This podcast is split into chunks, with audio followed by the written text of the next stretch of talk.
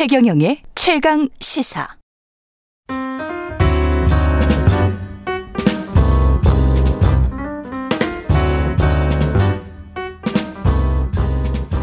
네, 더 나은 미래를 위해 오늘의 정책을 고민합니다. 김기식의 정책 이야기 식센스, 김기식 더 미래연구소 소장 나와 계십니다. 안녕하세요. 예, 안녕하세요. 예. 어, 가상화폐 이야기 또 해야 되는데 네, 네. 방금 전에 했었는데 네. 이 이야기 하기 전에 아무래도 뭐 삼성 전문가시니까 네. 예, 이건희 삼성전자 회장의 유산, 뭐 기부, 뭐 어떻게 생각하세요? 상속. 예, 뭐 그 일조 원 기부하고 음. 예. 그다음에 갖고 있던 고미술품을 포함해서 음. 그 이 미술품 전체를 예. 지금 이제 그 국립박물관에 이제 기증하겠다고 하는데 결론적으로 저는 잘한 일이라고 생각합니다. 뭐 예. 일부에서 어 뭐 사면용 아니냐 음. 또 뭐 일조 기부도 뭐 십몇 년 동안 끌다가 사실 육십 퍼센트 세금 내면 실제로는 한 사천억 아니냐 이런 얘기를 합니다만 음. 저는 이런 일 이래는 예. 그렇게 토달지 말고 그냥 잘했다 이렇게 해주는 게 좋을 것 같습니다. 예. 그러니까 왜냐하면 더 나가서 저는 국립 그 중앙박물관이나 이런 데서 음. 이번에 기증받은 국보급 이런 문화재나 이런 것 부분에 대해서는 아예 그 이건희 관이라고 음. 그 이 박물관 안에 공간을 하나 만들어서 전 기려주는 게 좋다고 생각하고요. 그것도 괜찮은 방법이죠. 왜냐하면 예. 이런 예. 뭐 잘못한 일은 당연히 지적하고 음. 뭐 처벌받아야 되는 건 처벌받아야 되지만 또 그거와는 별개로 잘한 일은 잘한 일대로 평가를 해줘야 그렇습니다. 앞으로도 예. 이런 일들을 좀 잘하게 되지 않겠습니까? 저는 그런 말씀입니다. 점에서 예. 이번 어, 기부나 음. 문화재 기증은 음. 뭐 토달 것 없이 잘한 일이다. 저는 예. 그렇게 봅니다. 나나나님, 김기식 소장님 지난주 이야기 너무 멋졌습니다. 이번 주는 또 무슨 이야기 하실지 기대됩니다. 이런 말씀하셨는데요. 오늘은 가상화폐인데 네. 가상화폐 이게 투자 광풍이었나 봐요. 네네네. 네, 네. 어떻게 보십니까? 결론적으로 말씀드리면 지금 가상화폐 시장은 머니게임하는 투기판이다. 투기판이다. 반드시 네. 폭락 사태가 온다. 반드시 폭락 사태가 온다. 예, 그러니까 예. 원래 이제 이 가상화폐라는 거는 예. 블록체인 기술의 네트워크 참여자에게 주어지는 인센티브 같은 겁니다. 맞습니다. 예. 아, 예를 들어서 예. 옛날에 싸이월드에서 음. 그 도토리라고 그 싸이월드 커뮤니티에서만 돌아다니던 이런 이제 소위 가상화폐는 폐쇄형 가상화폐라고 얘기를 하고요. 지금 이제 비트코인이나 이런 것들은 그런 경계가 없는 이제 개방형 가상화폐인데요. 예. 근데 문제는 지금 이 가상화폐라는 게 그런 블록체인 기술이 상용화돼서 부가가치를 만들면서 성장하고 있는 게 아니고 음. 오로지 투기 목적으로 이른바 가상화폐를 채굴해서 그걸로 돈벌이를 하려고 하는 상황으로 지금 가고 있으니까 본말이 전도된 거죠. 그러니까 본말이 블록, 전도됐다. 그렇죠. 블록체인 기술의 상용화에 따른 부가가치의 성장, 음. 어? 부가가치 발생 이런 거에 기반하고 있지 않은 거죠. 그러니까 막 중국 같은 데서는 몇백 대의 컴퓨터를 돌려서 오로지 가상화폐를 채굴하기 위해서 그렇죠. 어, 하다 보니까 전기 예. 전력 과소비까지 문제가 되고 있는 음. 아주 비상상적인 예. 거다. 그러니까 이거는 어, 일반적으로 블록체인 기술을 옹호하고 이런 건 다 좋습니다만 그거하고 이 가상화폐 지금 현재 벌어지고 있는 상황은 완전히 다르다는 거고요. 따로 봐야 된다. 더군다나 예. 가상화폐가 무슨 대체화폐, 기존의 화폐를 대체할 가능성은 영 퍼센트다라는 겁니다. 왜냐하면 영 퍼센트다. 예, 예. 화폐라고 하는 교환제의 핵심은 안정성입니다. 그렇죠. 예를 들어서 예. 오늘 일억 원에 결제를 했는데 그 음. 일억 원이 내일 오천만 원이 되기도 하고 내일 이억이 된다고 하면 음. 그게 어떻게 교환제로서 화폐로서 기능을 하겠어요. 그러니까 이제 지금은 이 가상화폐가 커지면 커질수록 오히려 각국이나 전 세계적으로는 금융시장이나 금융결제의 안정성을 위해서 규제의 필요성이 더욱 강해지기 때문에 가상화폐가 이렇게 버블이 생기는 문제나 이렇게 더 확장되면 확장될수록 훨씬 강한 규제가 오게 될 거다. 그런 음. 요인에 의해서도 이 반드시 폭락 사태가 오게 된다라고 음. 하는 점을 말씀을 드립니다. 그러면 가상화폐에 대한 은성수 금융위원장의 발언들 이게 네네. 잘못된 길이고 투자자를 보호할 수 없고 법적으로는 그러니까요. 지금 현재는 네네. 법이 없으니까. 예. 사실 은성수 위원장 발언은 예. 무슨 새로운 게 아니고요. 음. 이미 예정된 겁니다. 작년에 이미 특, 그 특정 금융정보법이 개정이 되면서 예. 소위 가상화폐 거래소에 대해서 실명 계좌를 등록하도록 하고 음. 이제 거래소 자체를 등록해야 되고요. 자금 세탁 방지를 위한 조치를 하도록 이렇게 지금 돼 있습니다. 그건 우리가 이제 자금 세탁 방지 기구에 저희가 가입돼 있고요. 그래서 네. 가상화폐가 이른바 돈 세탁이라든가 이런 범죄 자금에 악용되지 않도록 이 소위 조치를 취할 것을 요구받았고 우리도 그렇게 당연히 네. 해야 됩니다. 그래서 작년 삼월 달에 그 법을 개정을 했고요. 음. 그게 올해 삼월 달에 시행이 됐고 지금 이렇게 육 개월 유예가 돼서 구월 달에 가면 소위 그 실명 거래 계좌에 기반해서 등록을 해야 되는데 지금 현재는 빚썸 등 네 개밖에 지금 등록을 하지 않은 겁니다. 그러니까 실명 거래를 안 하고 그렇죠. 그러니까 네. 그래서 만약에 그런 요건을 등록 요건을 갖춰서 등록하지 않으면 음. 구월 달 가면 지금 백 개가 넘는 거의 이백 개 가까운 거래소들 상당수가 폐쇄될 거다라고 음. 하는 예상되는 상황을 언급한 거지 무슨 예. 정부가 새롭게 뭘 하겠다라고 아. 나선 게 전혀 아닌 거죠. 실명 거래를 안 하니까 아까 서영민 기자가 이야기했던 환치기 같은 것도 아주 네. 쉽게 가능한 거죠. 예, 익명으로 왔다 갔다 해버리는 거니까.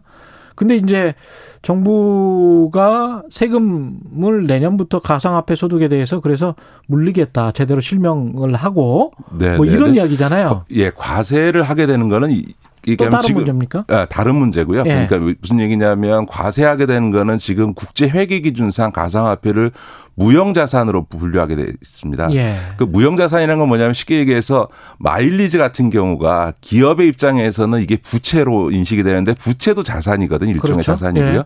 그다음에 마일리지 갖고 있는 사람은 지금은 이제 마일리지나 포인트 같은 것들을 거래할 수 있지 않습니까? 그렇죠. 그러니까 가지고 있는 사람한테는 그 플러스가 되는 자산인 거고 음. 그 마일리지를 줘야 되는 기업에게는 부채가 되는 자산이거든요. 이렇게 무형자산으로 분류되는 순간, 인식되는 순간 자산 인식을 했기 때문에 음. 궁극적으로 과세의 대상이 되는 거죠. 예를 그렇죠. 들어서 예. 테슬라가 지금 비트코인을 가지고 사고 팔고 하지 않습니까? 그래서 예. 이익이 실현되는데 만약에 이거에 대해서 과세를 하지 않게 되면 테슬라가 모든 거래와 이익을 다 가상화폐로 만약 한다. 어. 그렇게 되면 이제 과세가 안 되는.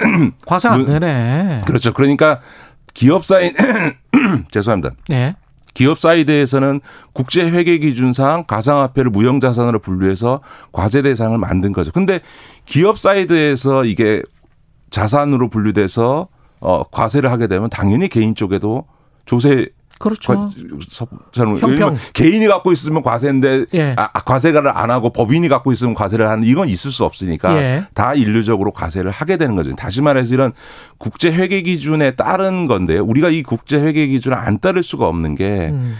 이걸 안 따르게 되면 하나의 기업에 대해서 각국마다 그 기업의 재무 상태에 대해서 인식을 달리하게 되면 자본시장에 대혼란이 발생하지 않겠습니까? 그러니까 예. 우리가 국제회계 기준은 따를 수밖에 없고 그 국제회계 기준에 따라서 자산 분류가 되면서 과세 대상이 되는 이 추세는 어쩔 수 없는 거죠.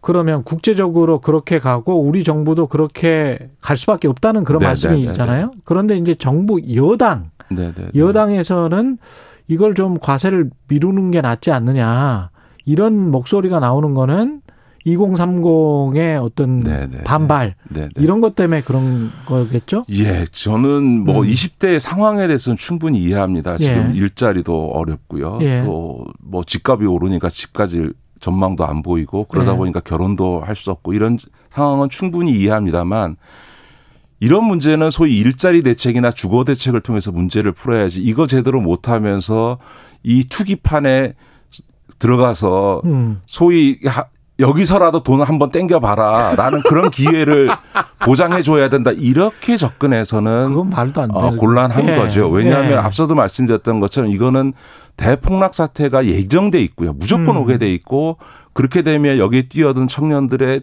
대다수가 예. 빚더미에 앉게 될 겁니다. 예. 지금 저는 이 가상화폐 광풍 상태는 우리 이천 년대 초반에 카드 대란이 발생했는데요. 그때 있었던 카드 남발 사태보다 더 심각하고요. 음. 이천 년대 중반에 우리 바다이야기라고 하는 게 있었습니다. 바다이야기 예, 있었죠. 이 도박인데요.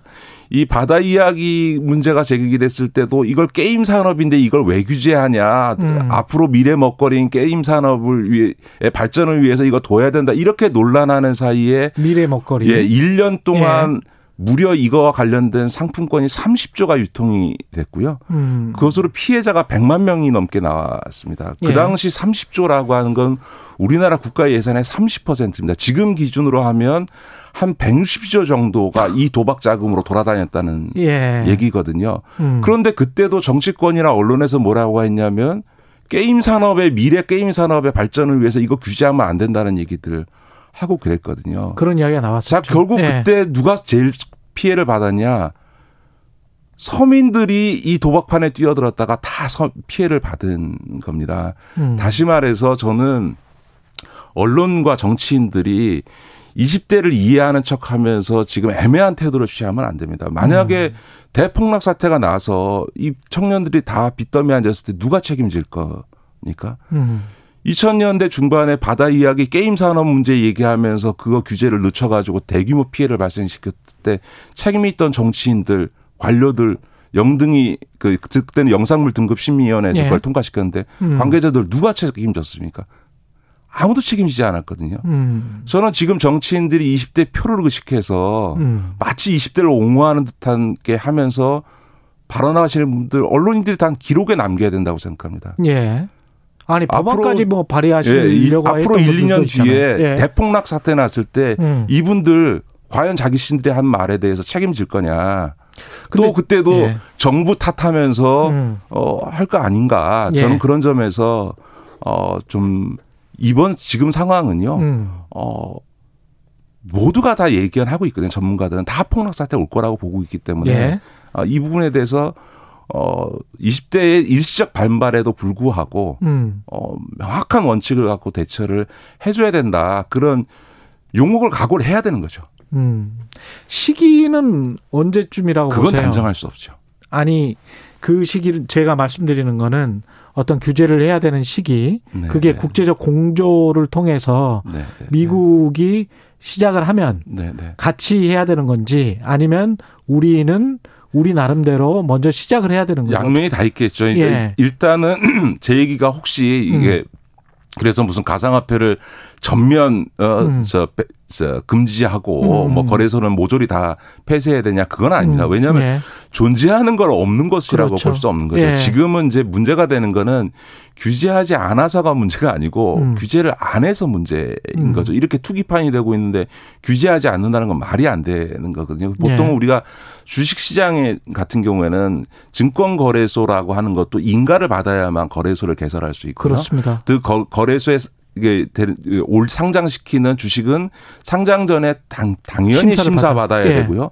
거래 시간도 우리가 아홉 시부터 세 시까지 그렇죠. 시간 제한돼 있고요. 예. 또 가격 상, 상승폭도 상하한가가 규제되고 있고요. 예. 공시제도 등등을 통해서 정상적 거래만 보호받을 수 있도록 아예 규제를 강력하게 하고 있는 거거든요. 근데 이제 지금은 가상화폐는 그게 전혀 없는 거잖아요. 근데 심지어는 이제 선물 옵션 하려면 투자자들이 교육까지 받아야 돼요. 네네네. 예. 그런데 지금 여기는 하나도 없는 거니까 음. 저는 그런 점에서는 일단은 첫 번째는 거래소 이렇게 무분별하게 만들어지고 있는 이 거래소들 수수료 챙겨 먹는 이 거래소들에 대해서는 앞서 우리 자금 세탁 방지 기구가 권면한 대로 실명 거래 계좌에 기반하지 않고 등록하지 않으면 음. 구월 달에 예외 없이 전부 다 폐쇄시켜야 됩니다. 아. 요건을 갖춘 거래소에 의해서만 거래가 되도록 해줘야 되는 것 같고요. 예. 그다음에 이 거래소에 상장하는 소위 가상화폐에 대해서도 엄격히 심사해서 음. 사, 거래 허가를 해줘야 된다고 생각합니다. 예.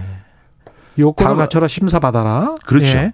사실 지금 우리나라에서 제일 큰 문제가 되는 거는 비트코인이나 이런 것보다 이른바 잡코인, 비트코인 예. 등 이더리움 이외 나머지 잡코인들이 문제고 특히 글로벌리 유통되지도 않는 한국에서만 유통되는 지금 잡코인들이 너무 많아지고 있고요. 예. 어떤 거는 등록한 그날 만 삼천 포인트가 상승하는 일이 벌어지고 있지 않습니까? 예. 이건 말도 안 되는 일이 벌어지고 있는 거죠. 저는 이런 것들을 방치해서는 안 된다. 거래소라든가 이, 이 상장되는 가상화폐에 대해서 신속하고 과감한 조치를 취해서 소위 선의의 피해자가 나오는 걸 최소화시켜주면서 이 가상화폐 시장을 연착륙시키기 위한 적극적인 노력을 조치를 취해야 된다고 보는 거죠. 마지막으로 지금 투자하는 이공삼공 세대들 뭐 특정한 세대들만 한정할 필요는 없겠습니다만은 투자하는 분들에게 어떤 조언 하시겠습니까?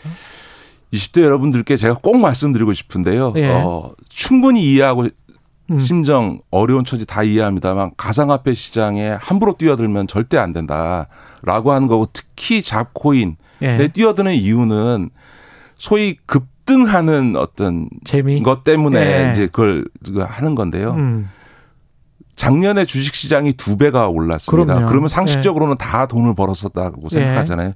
그렇지 않습니다. 작년에 두 배가 뛴 주식시장에서도 손해보는 분들이 속출했고요. 예. 올해 들어서 지금 삼십사조나 되는 돈이 지금 주식시장에 개미들이 들어왔지만 이분들 지금 손해보는 분들이 대다수입니다. 음. 이 경우에 되게 유, 공통적으로 나타나는 건 뭐냐면 정상적인 투자를 하지 않고 어디서 누구는 이거 잘 모르는데 이게 급등하고 있어라고 급등락하는 소형주에 뛰어들어서 맞습니다. 한 번에 다섯 배, 열 배 벌어보겠다고 하다가 음. 소위 깨먹고 빚더미 앉는 게 아주 일반적입니다. 예. 이 가상화폐 시장도 한몫 챙겨보겠다. 어? 단기간에. 네, 단기간에 한몫 챙겨보겠다라고 예. 뛰어들어서는 절대로 돈 못 법니다. 음. 한번 주변에 가상화폐에 지금 투자하고 있는 친구들 중에서 돈 번 사람과 돈 못 번 사람을 한번 뽑아 보십시오. 예. 대부분은 돈 못 법니다. 예. 말씀 감사하고요. 지금까지 김기식 더 미래연구소 소장이었습니다. 고맙습니다. 네, 고맙습니다. 케이비에스 일 라디오 청인의 최강시사 듣고 계신 지금 시각은 여덟 시 사십육 분입니다.